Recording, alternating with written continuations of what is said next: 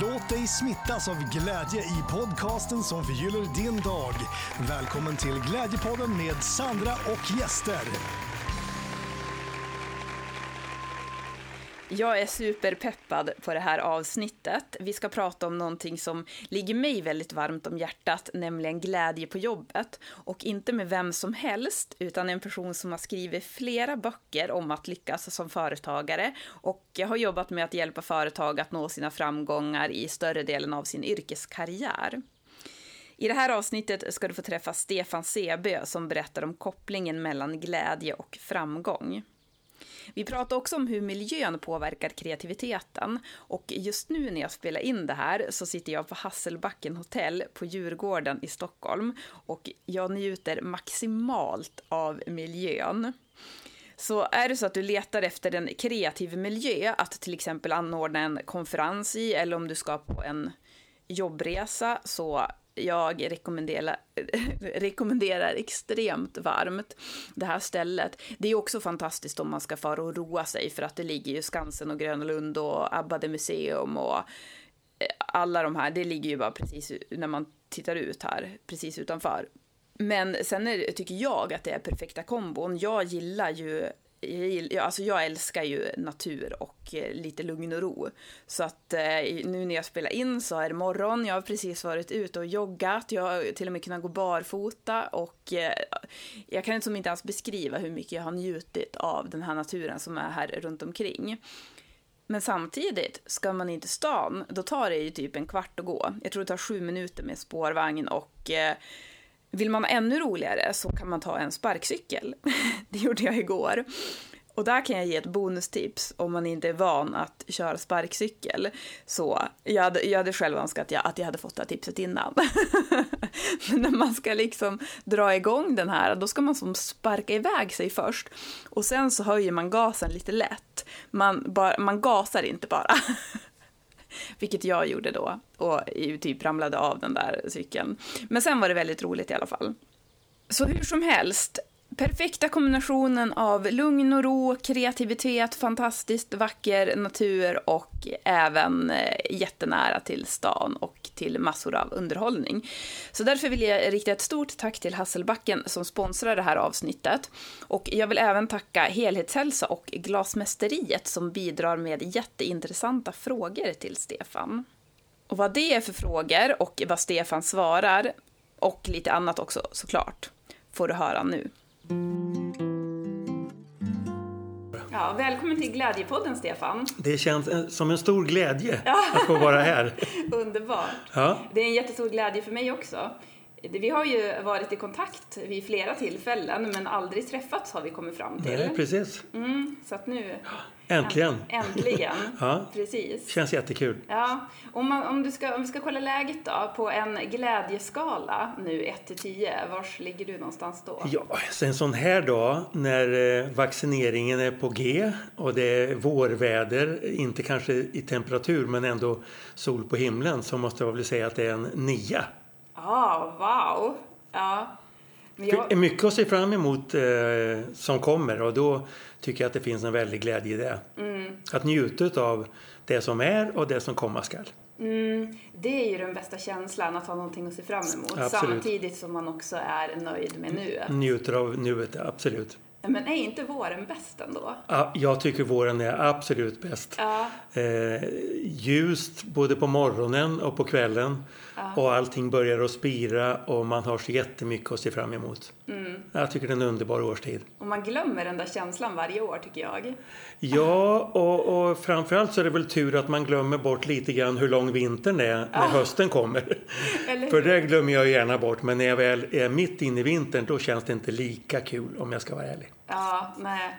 Ja, ja, men nu är vi på vår sidan i Nu alla fall. är vi på absolut den bästa sidan. Ja.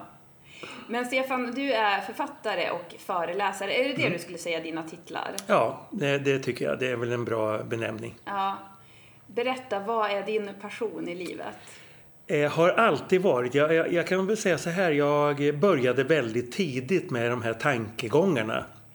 Och jag har alltid varit extremt nyfiken på att försöka ta reda på vad är, vad är skillnaden? Vad är det som gör att vissa människor är glada, positiva medan andra är negativa och, och tycker livet är mest jobbigt. Mm. Vad är det som gör att en del människor har all tid i världen och andra människor inte har tid med någonting?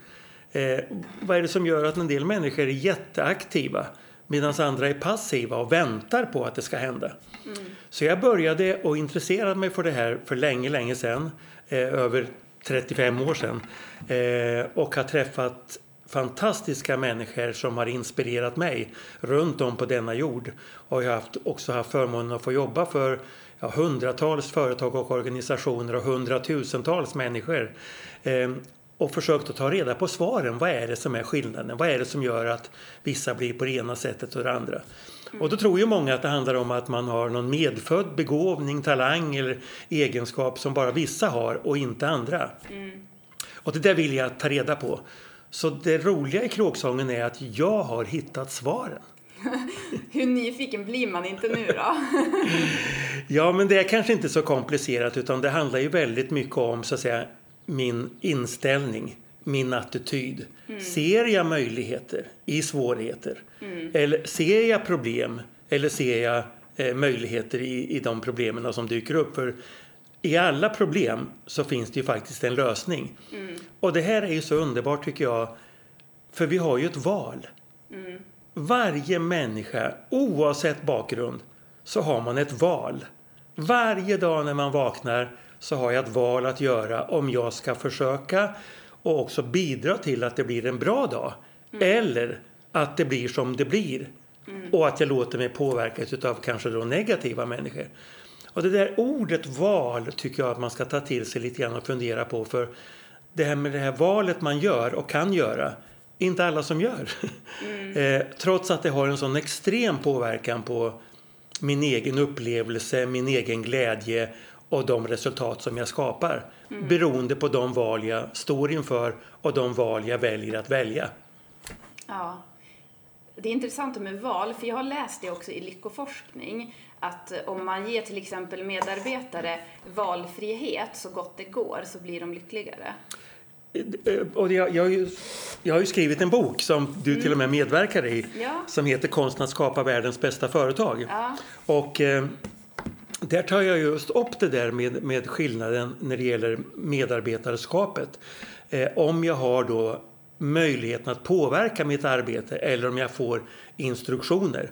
Och det visar sig i alla undersökningar, precis som du säger, att har jag en valfrihet och känner att jag har ansvar under frihet mm. så kommer jag prestera ett mycket, mycket bättre jobb. Ja. Annars så blir jag väldigt stressad av att ha den här bördan att jag måste kanske prestera på de instruktioner som jag får av min ledning eller av min, min chef.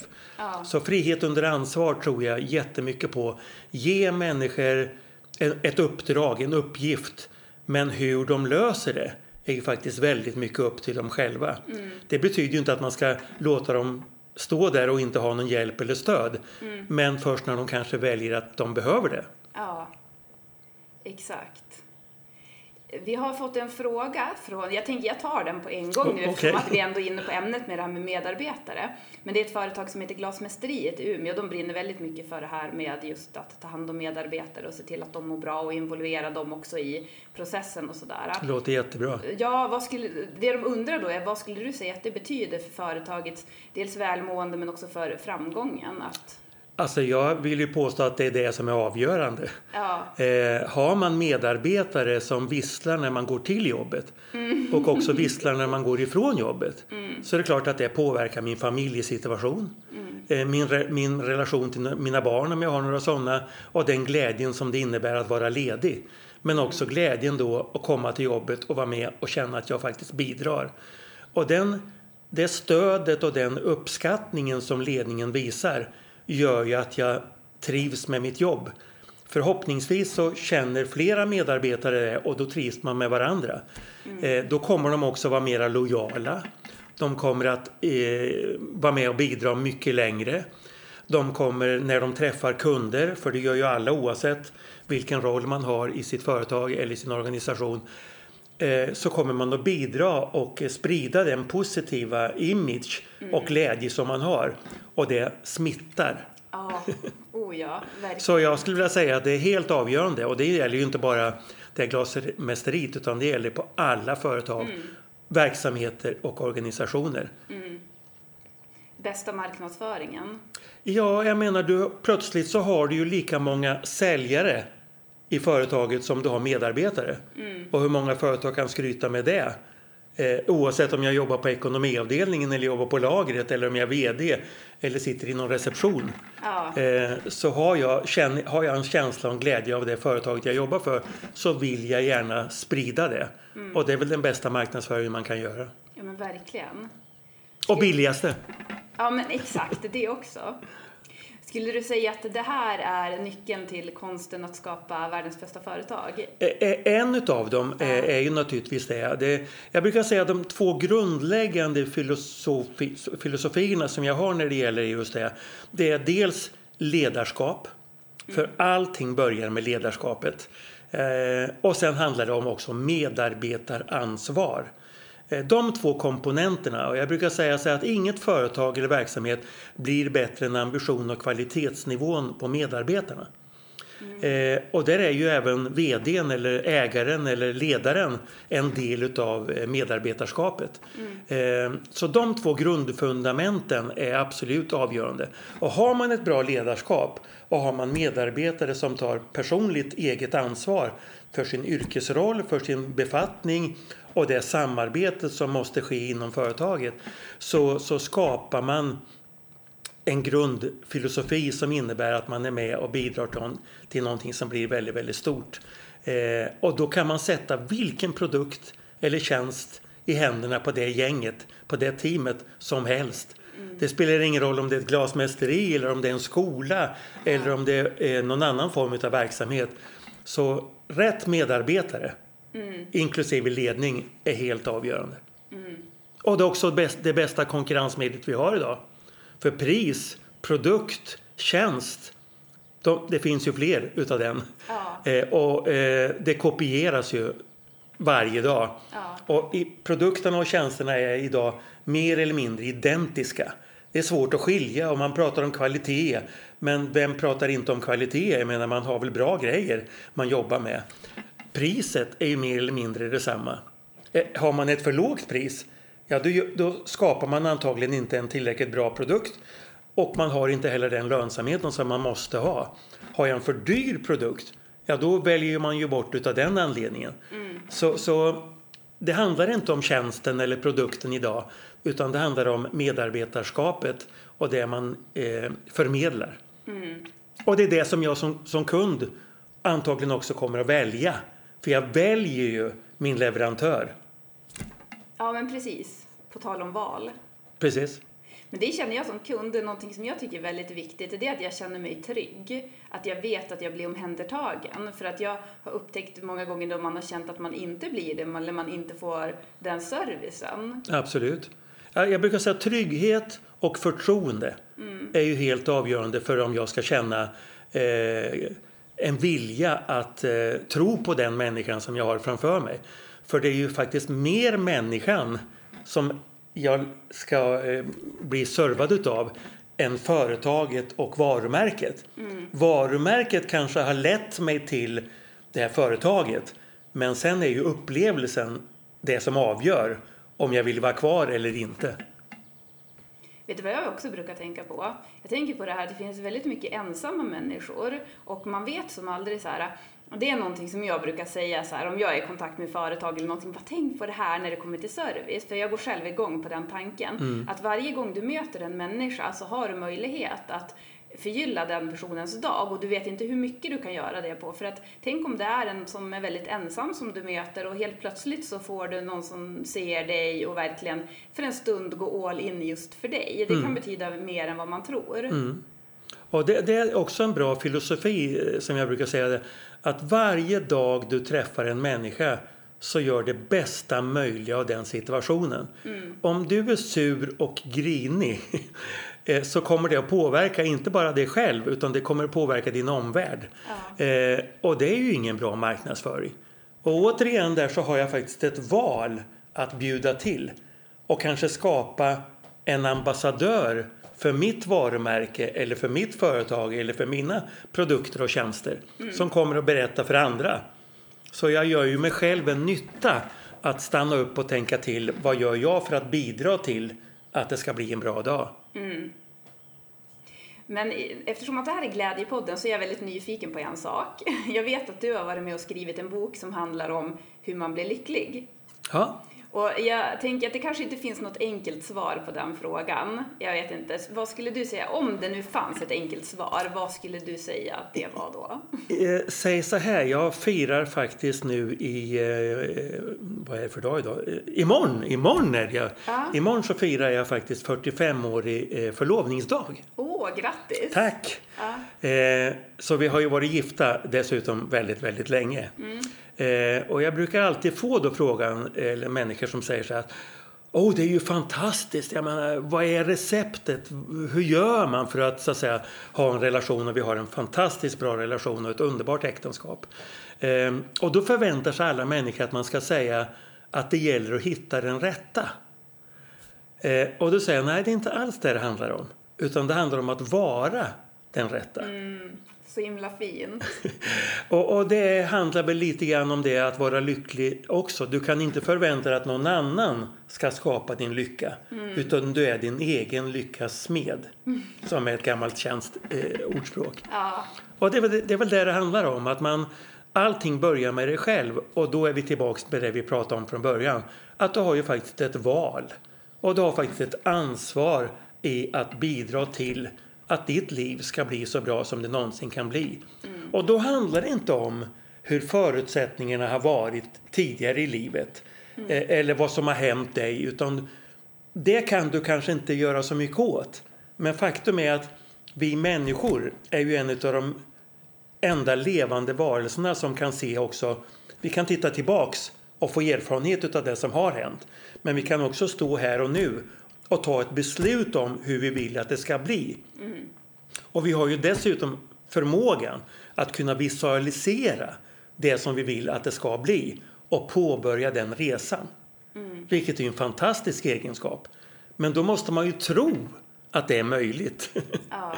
och det är möjligt, påstår i alla fall jag, att alla människor kan bidra till och påverka sin egen lycka och framgång.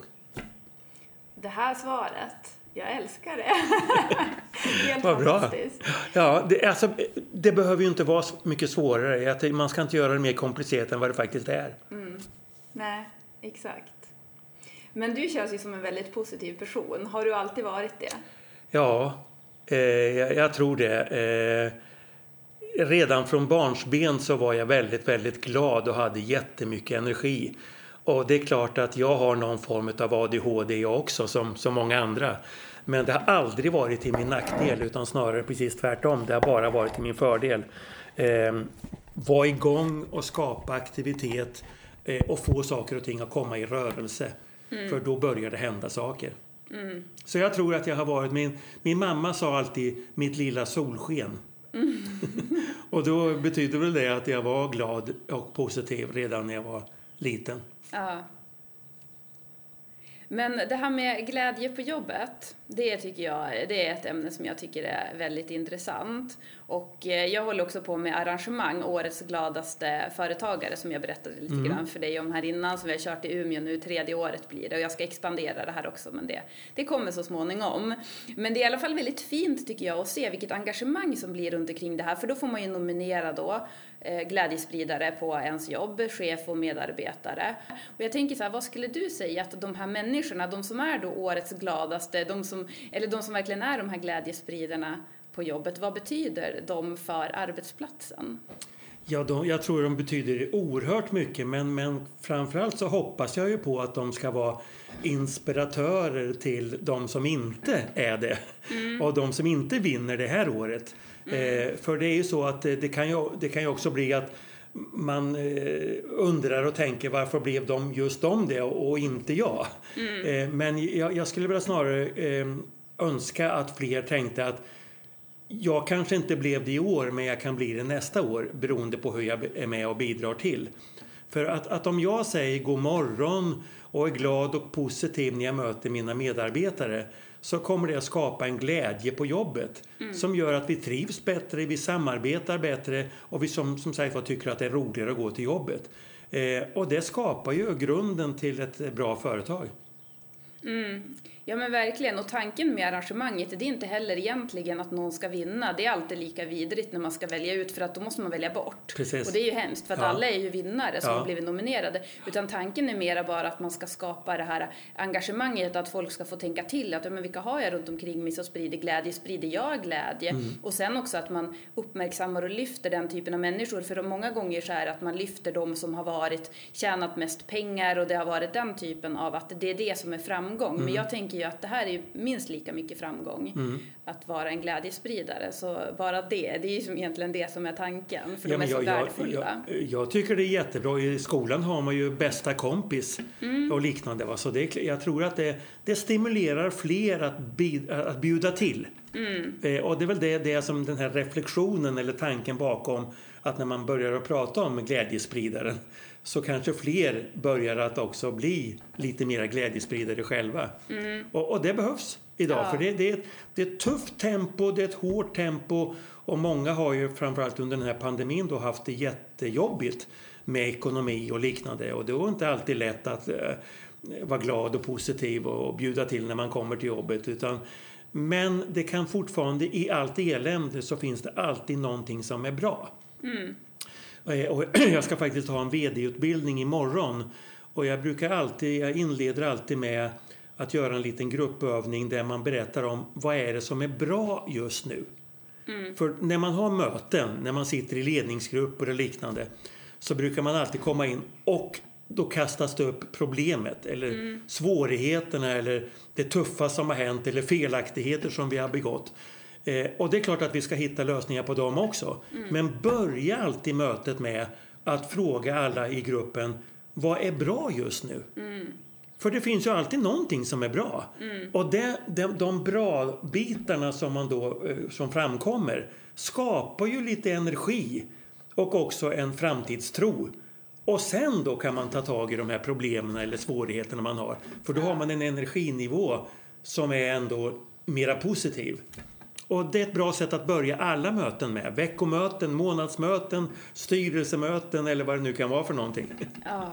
Vi människor funkar ju så också, att om jag skulle säga nu, ge dig tre komplimanger och sen skulle jag säga någon sak som var lite mindre, då, då är det ju den saken. Eller om Absolut. jag skulle ge dig tio komplimanger, Absolut. då skulle du minnas den saken jag sa som inte var bra Absolut. mer. Så Absolut. det, det gäller att ha rätt fokus. Ja, och, och också eh, ha förmågan att, att eh, försöka förstå att de där som är de, de negativa inte är hela världen. Mm. Eh, det kanske är de som har en dålig dag eller det kanske är någonting som har hänt som jag inte kan påverka men som jag tar till mig. När jag började föreläsa en gång i tiden, jättemånga år sedan, så gjorde jag alltid utvärderingar så folk fick fylla i vad de tyckte om det. Mm. Och, och, och, det var ju oftast väldigt, väldigt positivt och vad många fick inspiration och såg möjligheter.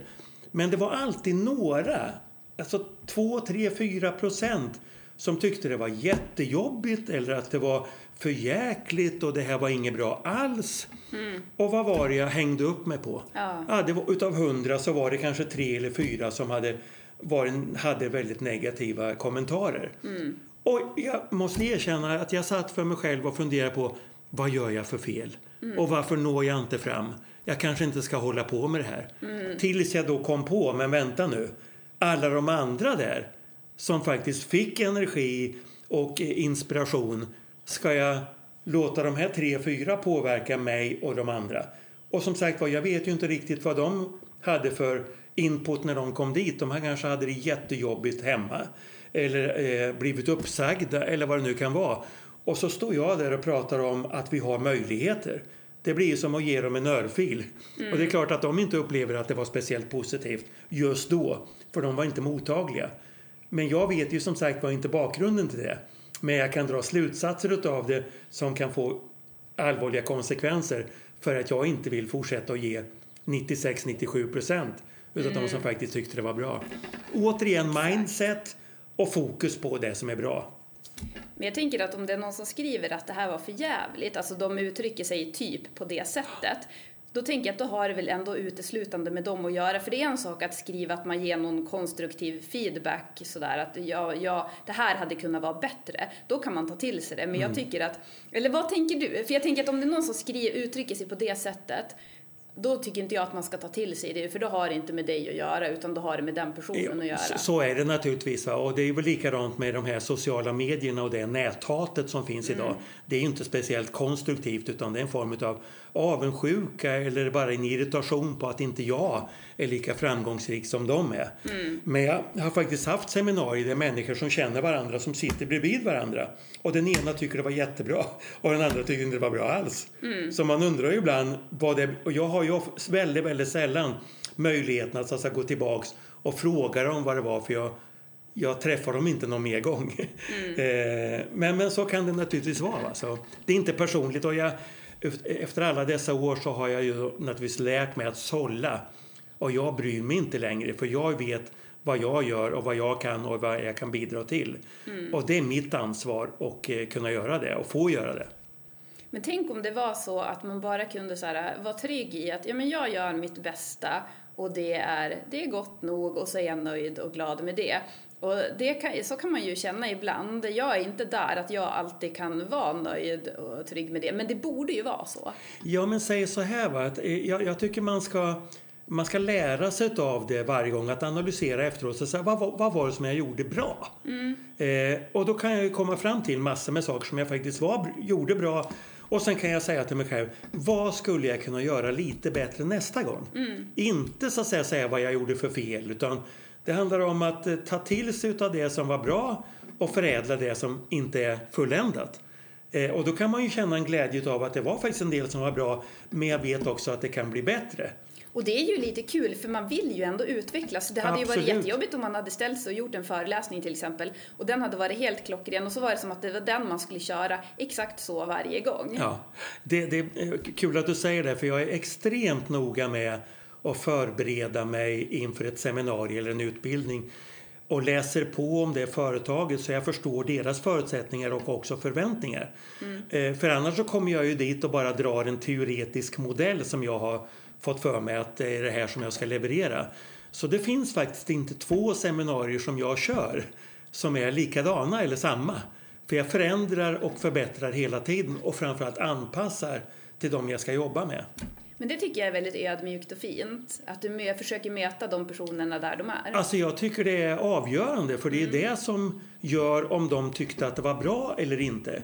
Och den stora glädjen är ju eh, för mig det är ju när man som chef kommer efteråt och säger så här det där var eh, huvudet på spiken. Du har verkligen förstått våran situation och våra utmaningar. Och då känner man ju att det var värt att lägga ner alla de timmarna. För ofta så lägger jag ner mer arbete före än själva genomförandet. Mm. Men berätta Stefan, du eh, började intressera dig för de här frågorna, om vi nu backar bandet där vi typ började den här intervjun. Nej, men du började intressera dig för de här frågorna. Hur, vad gjorde du då? Du jobbade, för jag vet att du har ju jobbat nu med att hjälpa företag med deras framgångar och mål och resultat under en väldigt lång tid och du föreläser och skriver böcker och så. Men hur länge har du hållit på med det och när började du? Vad gjorde du först? Och, Alltså, ehm, jag började med, eh, utav en slump när jag studerade på en folkhögskola, så började jag med att vara assistent till en kille som hade idrottsledarutbildningar. Eh, och det var så min karriär började egentligen. För eh, Eh, då hade ju eh, inom idrotten, i de här distriktsidrottsförbunden, så hade man olika typer av utbildningar. Man hade ledarskap i förening, man hade PR i förening, man hade marknadsföring och sponsring och sånt där som de ideella ledarna skulle gå kurser i och lära sig. Och så började min, min pedagogiska bana om vi säger så. Och sen har jag då startat ett antal företag och jobbat väldigt mycket med min filosofi med mina egna medarbetare. Och många av dem blev ju duktiga och framgångsrika och de gick också vidare till andra företag. Och sen så ringde de mig och så sa de jag tyckte jag lärde mig så jättemycket när jag jobbade hos dig. Och nu vet ju du att jag jobbar här. Och jag tänkte kan inte du komma hit på ett frukostseminarium och berätta lite grann för oss om hur du ser på saker och ting och din filosofi om det här med utveckling. Och då tyckte jag det var jättekul att få vara med och bidra och berätta om mina erfarenheter. Mm. Och sen var det till och med någon som sa, som sa att och du får naturligtvis betalt. Ja. Och lite grann så började det. Ja. Eh, och sen har det bara blivit eh, mer och mer utav det. Och, eh, och sen så ville jag då också sätta mina erfarenheter och, och tankar och kunskap på pränt. Och därför så har det blivit ett antal böcker om allt från den egna personliga utvecklingen till hur man utvecklar då företag att bli framgångsrika. Mm. Så det har varit en lång karriär och jag har jobbat i, ja, i de flesta branscher. Jag brukar skryta med det att jag har jobbat med allting ifrån eh, Ignis begravningsbyråer till Ölandsbladet som antagligen är en av Sveriges minsta tidningar till ABB. Mm. Så det är en stor bredd på, på branscher och storlek på företag.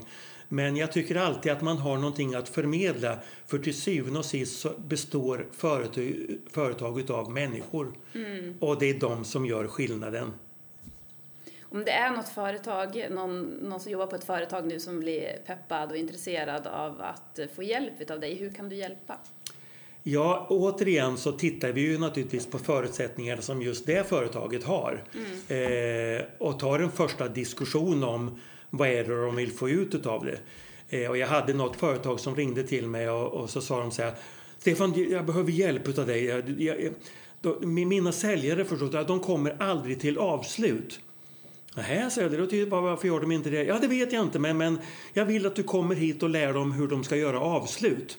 Mm. Och då sa jag det att jag tror inte det är där det sitter utan det sitter i en mycket mer uppbyggnad utav hur man gör sin säljpresentation, hur man lyssnar på kunderna. Så jag tror att man ska inte isolera det till avslutet. Mm. För det är ju bara en liten biprodukt utav hela säljprocessen. Utan vi måste titta på helheten. Ja, men det har vi inte tid med. Äh, sa jag, då tror inte jag jag har tid heller. Ja.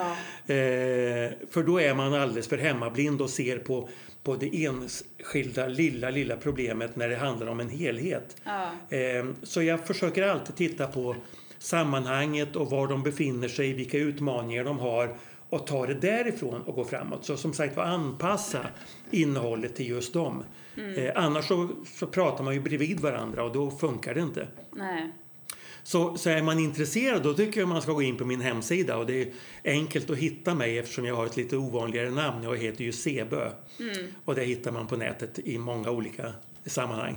Man kan hitta det i poddbeskrivningen här nedanför Okej, okay, vad bra då. Okej, okay. okay, härligt. Men du har skrivit en bok, jag vet inte om du kommer ihåg det här, men du hjälpte mig att komma in på en utbildning för ganska många år sedan. Ja, nej, det vet jag ju ingenting om. Nej, eh, det är en bok Resultat. Den fick ja. jag i födelsedagspresent av en kompis oh, för härligt. länge sedan. Och det var ungefär i samma veva som jag skulle söka in på, jag är utbildad inom tv-produktion. Och då fanns det en utbildning där som var väldigt svår att komma in på. Det var jättemånga som sökte den och det var den enda som, var, som man fick CSN. Så det var ju som den alla ville gå, annars kostade det jättemycket att gå sådana där utbildningar. Och då skulle man göra massa prov och sådär för att komma in på den där utbildningen. Och jag gjorde ju, man skulle skicka in och bilder och, och jag tyckte jag hade gjort jag hade en jättebra idé, jag tyckte jag hade skrivit superbra presentation och jag kände så att jag ska in på den där utbildningen och jag är klockren.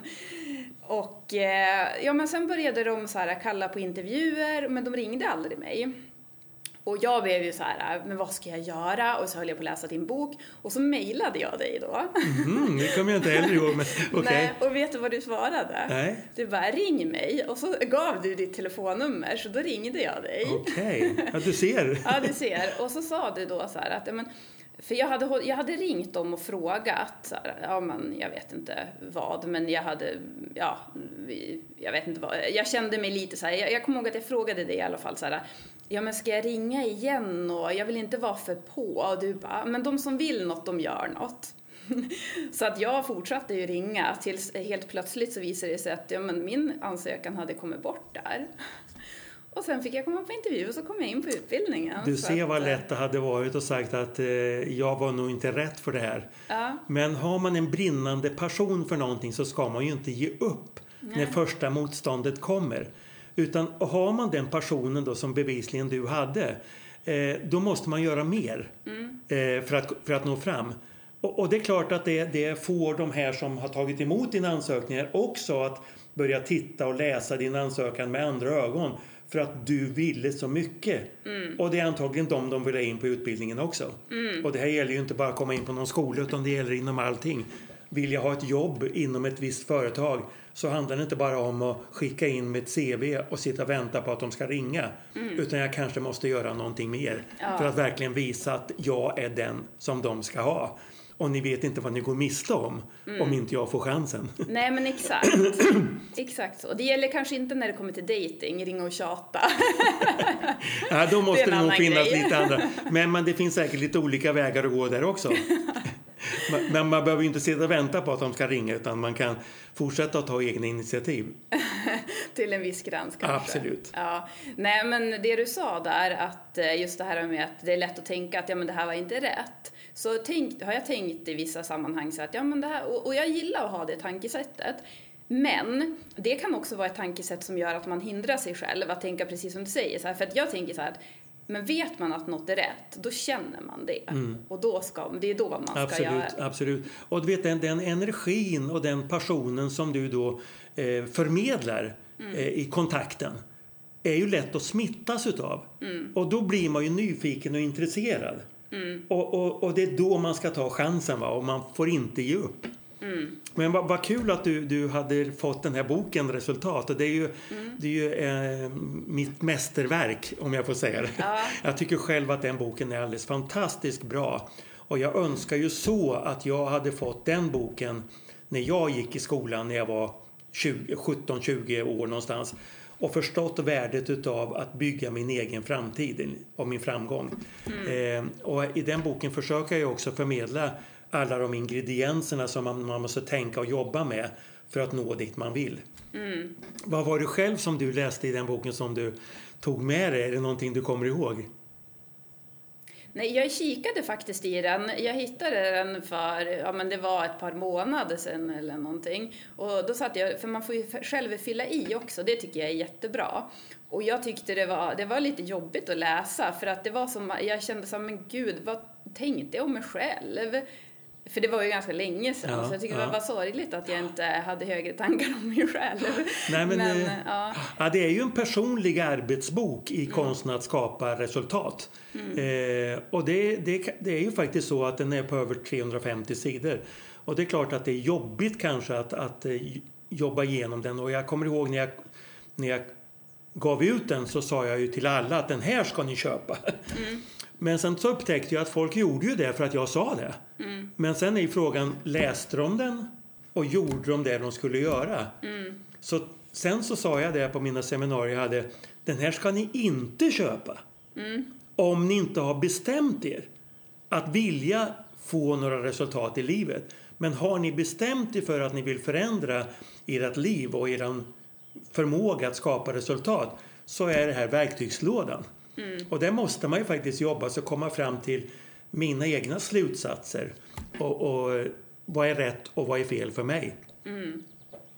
Men jag tror att det är den där boken egentligen, utan att det, men bara gissa nu, så tänker jag att det är den här känslan, eftersom att då tog ändå jag kontakten där med dig, och så fick jag det av dig, det du sa där, och så kom jag in på utbildningen, så jag känner att just den där som du pratade om där inledningsvis också, att man har ett val, att man skapar sitt liv. Att, jag tror att det, det är nog det jag... Men jag blir ju oerhört glad över att man gör då lite nytta. För det är det jag brinner för. Att jag vill ju inte att människor ska gå och tänka och tycka att ja, men jag har inte möjligheterna och jag har inte rätt bakgrund eller jag har inte de pengarna eller de kunskaperna. Nej, inte just nu kanske. Men om du sätter igång och jobbar med det du har så har du faktiskt förmågan att kunna skapa det du vill ha. Verkligen. En sak jag undrar, På tal om det här, men nu refererar jag till en annan av dina böcker. Du har ju också skrivit hur man blir en toppsäljare. Du mm. pratar ju där om hur man gör avslut och sådär. Men det här är ju någonting som jag är intresserad av och som säkert också många som lyssnar är intresserade av. Men eh, om du ska ge de bästa knepen lite kort nu på hur man blir en toppsäljare. Ja, okej. Okay. Ja, alltså det, det, är ju eh, rätt kul det här för jag har ju jobbat med försäljning sedan jag var 12 år. Mm. Och jag brukar skryta om det att jag är faktiskt dokumenterat en utav Sveriges bästa säljare. För när jag var 12 år så blev jag ju svensk mästare i lottförsäljning för scouterna. eh, och det är jag väldigt stolt över. Och, och det, det, är fortfarande de filosofierna som jag hade då som jag har med mig i allt eh, som jag har då jobbat med under dessa tider. Mm. Eh, och det ena eh, ingrediensen i det här det är att verkligen vara intresserad utav de som jag ska sälja till. Inte kanske sitta där och prata om min produkt eller min tjänst, hur bra den är. Utan prata mycket mer om möjligheterna att förbättra för det här företaget eller för de här människorna som jag ska sälja till vad det här, den här produkten eller tjänsten innebär för kundnytta. Mm. Och det pratar man om alldeles för lite tycker jag om kundnyttan. Man brinner ju oftast för den branschen eller den produkten eller tjänsten man har. Eh, men det kanske inte är det jag ska sälja för den är rätt ointressant utan det är ju den nytta som den här produkten eller tjänsten gör för mig mm. som jag vill köpa. Eh, och det är det jag vill höra, vad jag vinner på att inleda ett samarbete eller att köpa den här tjänsten eller produkten. Eh, och när det gäller att vara framgångsrik i försäljning, förutom just det, så handlar det väldigt mycket om eh, merförsäljning. Mm. Och när jag säger ordet merförsäljning så, så för ordet försäljning är ju inte klockrent för de flesta utan man, är, man har en, en distans och en respekt för ordet försäljning. Och vi har ju tyvärr väldigt mycket negativ upplevelse av försäljning. Och det ringer ju mig och det ringer dig och du går på människor på stan som verkligen vill sälja på dig någonting. Mm. Och vi är ju rätt trötta på den här typen av telefonförsäljning där man ska prångla på med mobilabonnemang eller nya elbolag eller vad det är. Så vi har ju en negativ uppfattning.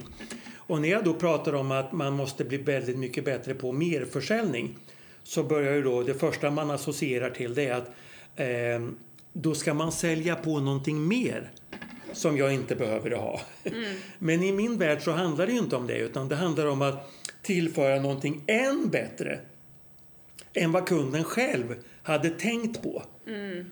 Jag har på mitt sommarställe nu så håller jag på med, med lite elarbete. Eh, och då säger den här elektrikern till mig Men Stefan, ska du inte se till att du kan koppla in lamporna till din mobil? Det kostar lite mer men du kommer ha väldigt mycket mera glädje av din ytterbelysning om du kan reglera det här från mobilen eh, i tider som du vill, varifrån du vill och alltihopa. Och då säger jag, ja men det är självklart jag vill. Mm. Han gjorde mig en mer nytta. Jag kanske hade kommit på det här själv efter något år att den här tjänsten eller produkten finns. Men då hade det kostat mycket mer att installera det än om jag hade gjort det från början. Så då tycker jag att den här elektrikern har gjort mig en tjänst. Mm, en nytta. Dig. Jag kan ju ta beslutet, nej det vill jag inte ha. Mm. Men jag måste ju veta vad jag ska tacka nej till. Mm. Eh, men får jag inte ens chansen att tacka nej så vet jag ju inte vad det hade funnits för möjligheter. Mm. Och det är det lite grann det handlar om att jag, jag brukar säga så här, det finns ungefär 25 till 30 procents merförsäljningsmöjlighet på de företag eller människor som redan köper min produkt. Men om inte jag ställer frågan och erbjuder vad mer jag kan erbjuda dem så kommer ju inte kunden leta upp det eller förstå det själv. Utan då kanske de kommer att köpa de tjänsterna eller produkterna av någon annan.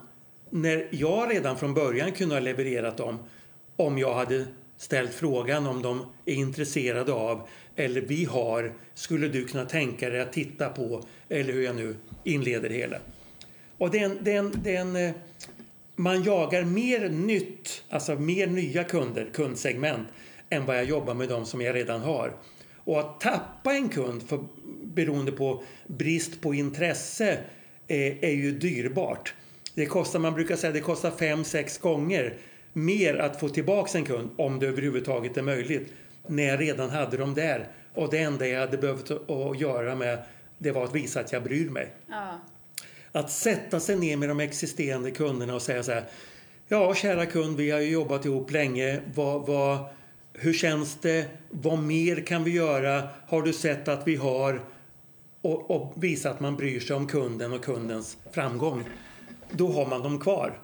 Då är det mycket roligare att jobba också. Om man har den tanken, jag brukar försöka ha tanken så här, hur kan jag hjälpa till i allt jag gör? För då känns det som att då finns det en mening med mitt liv. Och jag tänker att det kan man ju applicera även till försäljning. Det är ju klockrent mm, det som absolut. du har gett nu. Och, och, och, och då är vi tillbaks till det här med att skapa förtroende och trygghet. Mm. Och om jag visar att jag vill dem väl genom att ha en, en återkommande kontakt och, och vara glad och positiv som vi också skapar glädje och, och sprida det. Ja, men då vill jag ju göra affärer med de människorna som representerar det företaget. Och, och det, det, är så man skapar en relation och då är vi tillbaka till det lite grann där vi pratar om vad är det som gör att ett, framgång, ett företag blir framgångsrikt?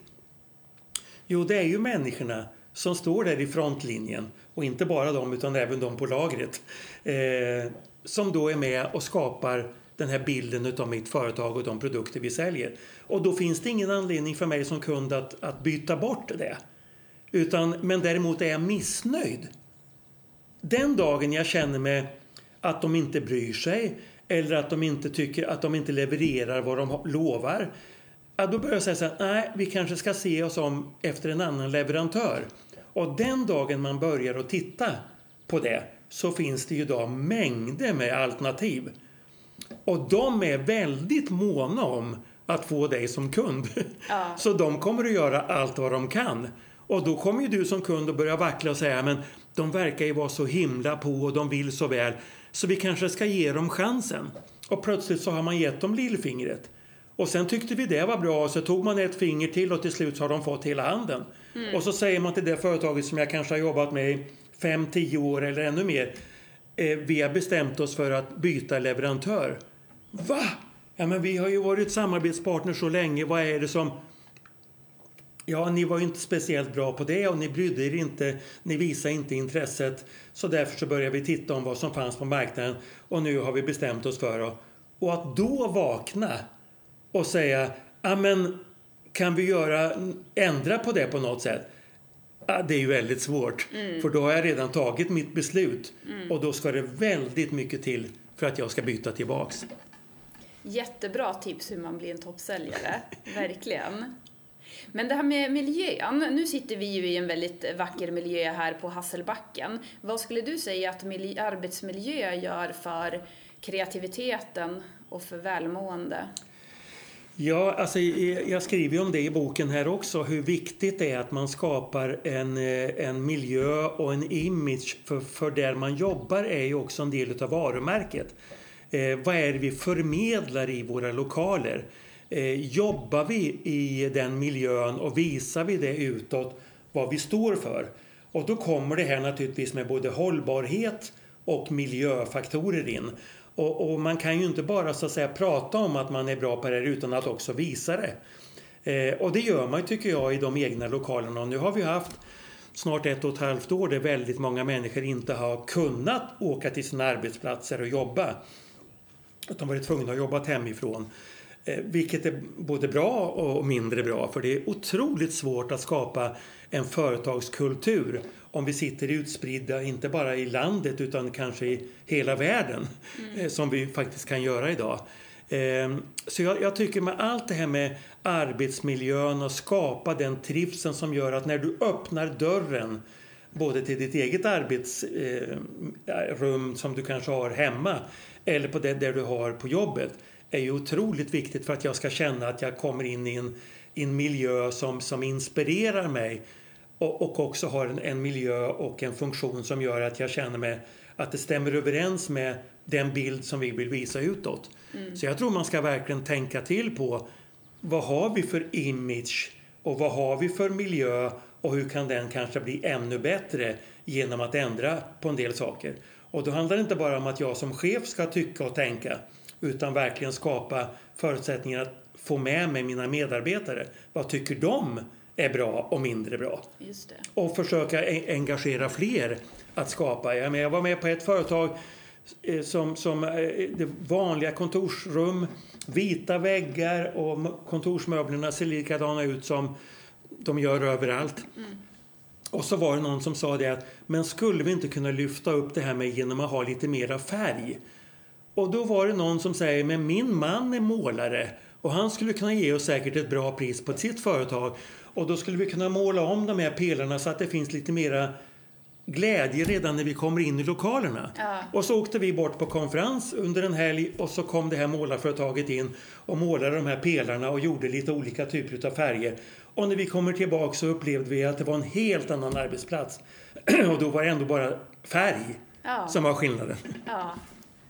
Det här med feng shui, det ska man inte underskatta. Absolut. Överhuvudtaget så, så måste du känna när du kommer in genom din ytterdörr att du får inspiration att göra ett bra jobb. Ja. Och det kanske man inte får om det är gamla möbler, slitna eh, och ingen kul arbetsmiljö. Mm. Så där tror jag det finns mycket. Det kostar så lite mm. i helheten. Ja, Vad kostar det att byta ut lite möbler, lite nya gardiner, lite färg, lite inspirerande tavlor eller vad det nu kan vara eh, för någonting. Ja. Eh, och, och, och, fortsätta att göra någonting bra utav det man redan har. Ja. Vi har fått en fråga också från ett företag som heter Helhetshälsa.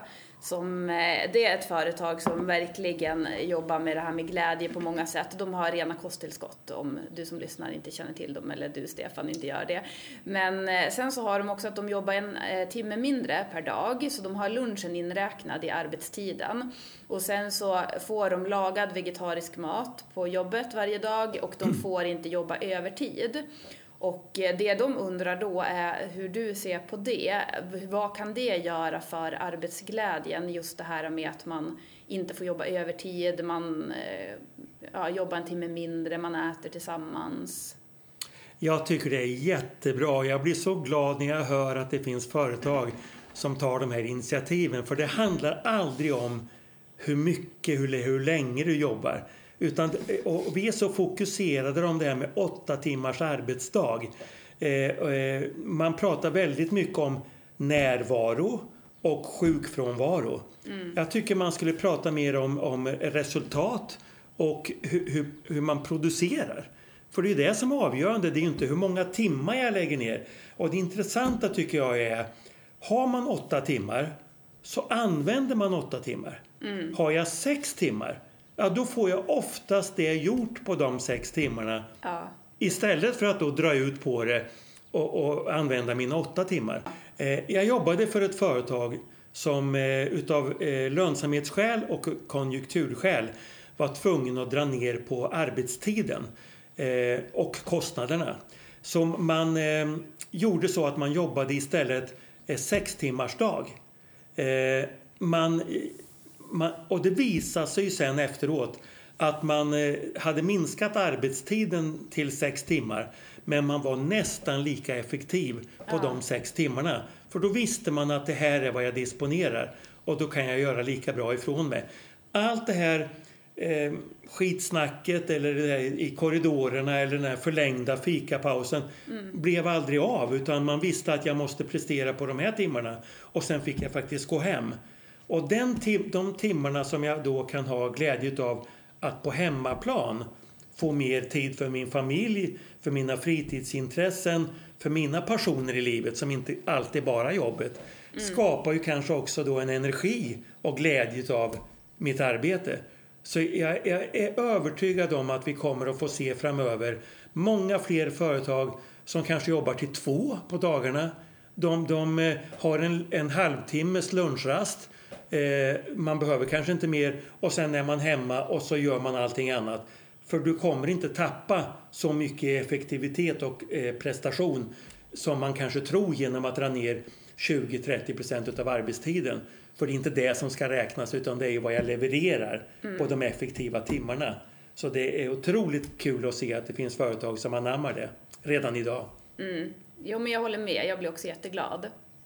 Om vi ska sammanfatta det här avsnittet, om, den, om, du, om du ska nu få äran att sammanfatta, vad vill du att lyssnaren ska ta med sig om du ska ge någon grej sådär? Ja, om vi tar det på det personliga planet så, så vill jag att man ska tänka till på att vänta nu. hur är det med mig och mitt liv? Och vad är det som jag saknar i mitt liv? Eh, och då komma tillbaks till det som vi faktiskt inledde med.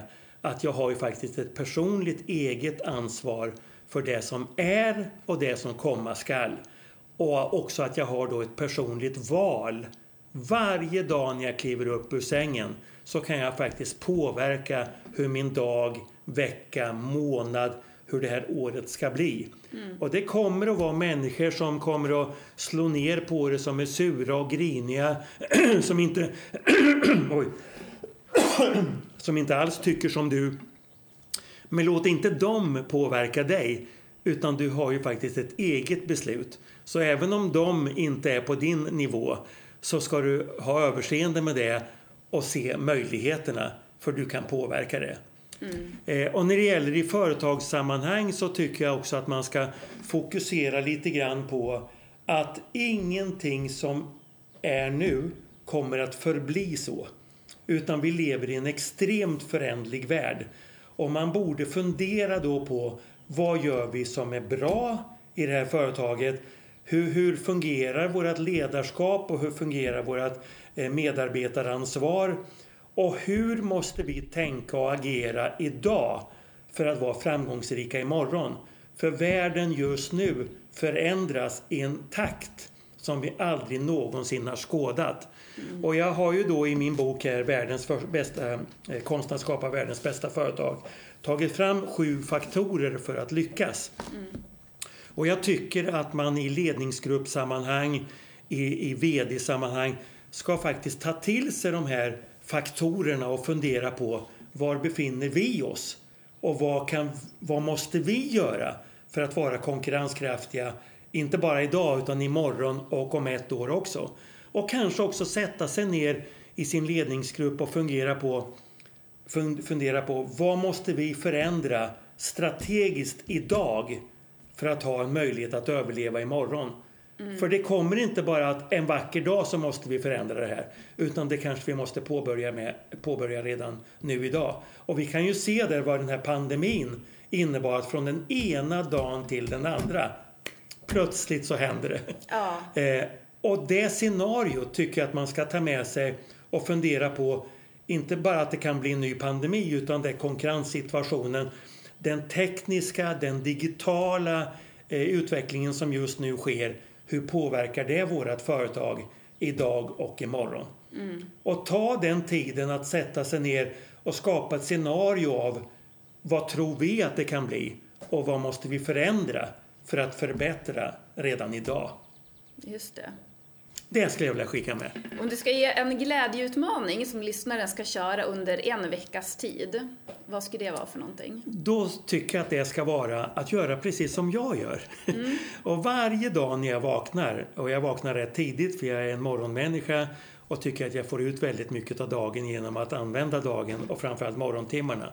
Det första jag gör när jag kliver upp i min säng, det är att titta ut och säga Stefan, idag ska det bli en jätte jättebra dag. Mm. Eh, och det låter kanske lite larvigt men jag känner att det skapar en form av engagemang och energi. Mm. Och när jag sen går ut i badrummet så ser jag mig själv i spegeln och så säger jag Tjenare snygging. Mm. jag vet att även det låter lite mystiskt och lite skeptiskt kanske att säga så. Men man vänjer sig. Man vänjer sig. Och, och det är faktiskt rätt bra. Och vilket, vilket innebär att jag ger mig själv ett leende. Mm. Och om jag nu inte får något leende från någon annan så kan jag ju faktiskt ge mig själv ett leende. Mm. Och det tycker jag är en väldigt bra start på dagen. Då är du återigen tillbaka till det här med att du inte är beroende, din lycka beroende på någon annan, precis, utan du skapar precis, den själv. Precis, och, och, och jag har det ansvaret att se till att det blir en bra dag. Mm. Och om jag sprider glädje till andra så är det ju väldigt stor chans att jag får glädje tillbaka. Så är det verkligen. Vilket jättebra svar. Och jag tänker att det är otroligt viktigt hur man startar dagen. Så det kör vi nu. En veckas tid så kör vi det. Tjena snygging! Precis, på morgonen. Precis. Ja. Underbart. För, för glädjen kommer ju inifrån. Ja, och det är inte säkert att någon annan säger så Absolut. heller under den dagen. Nej.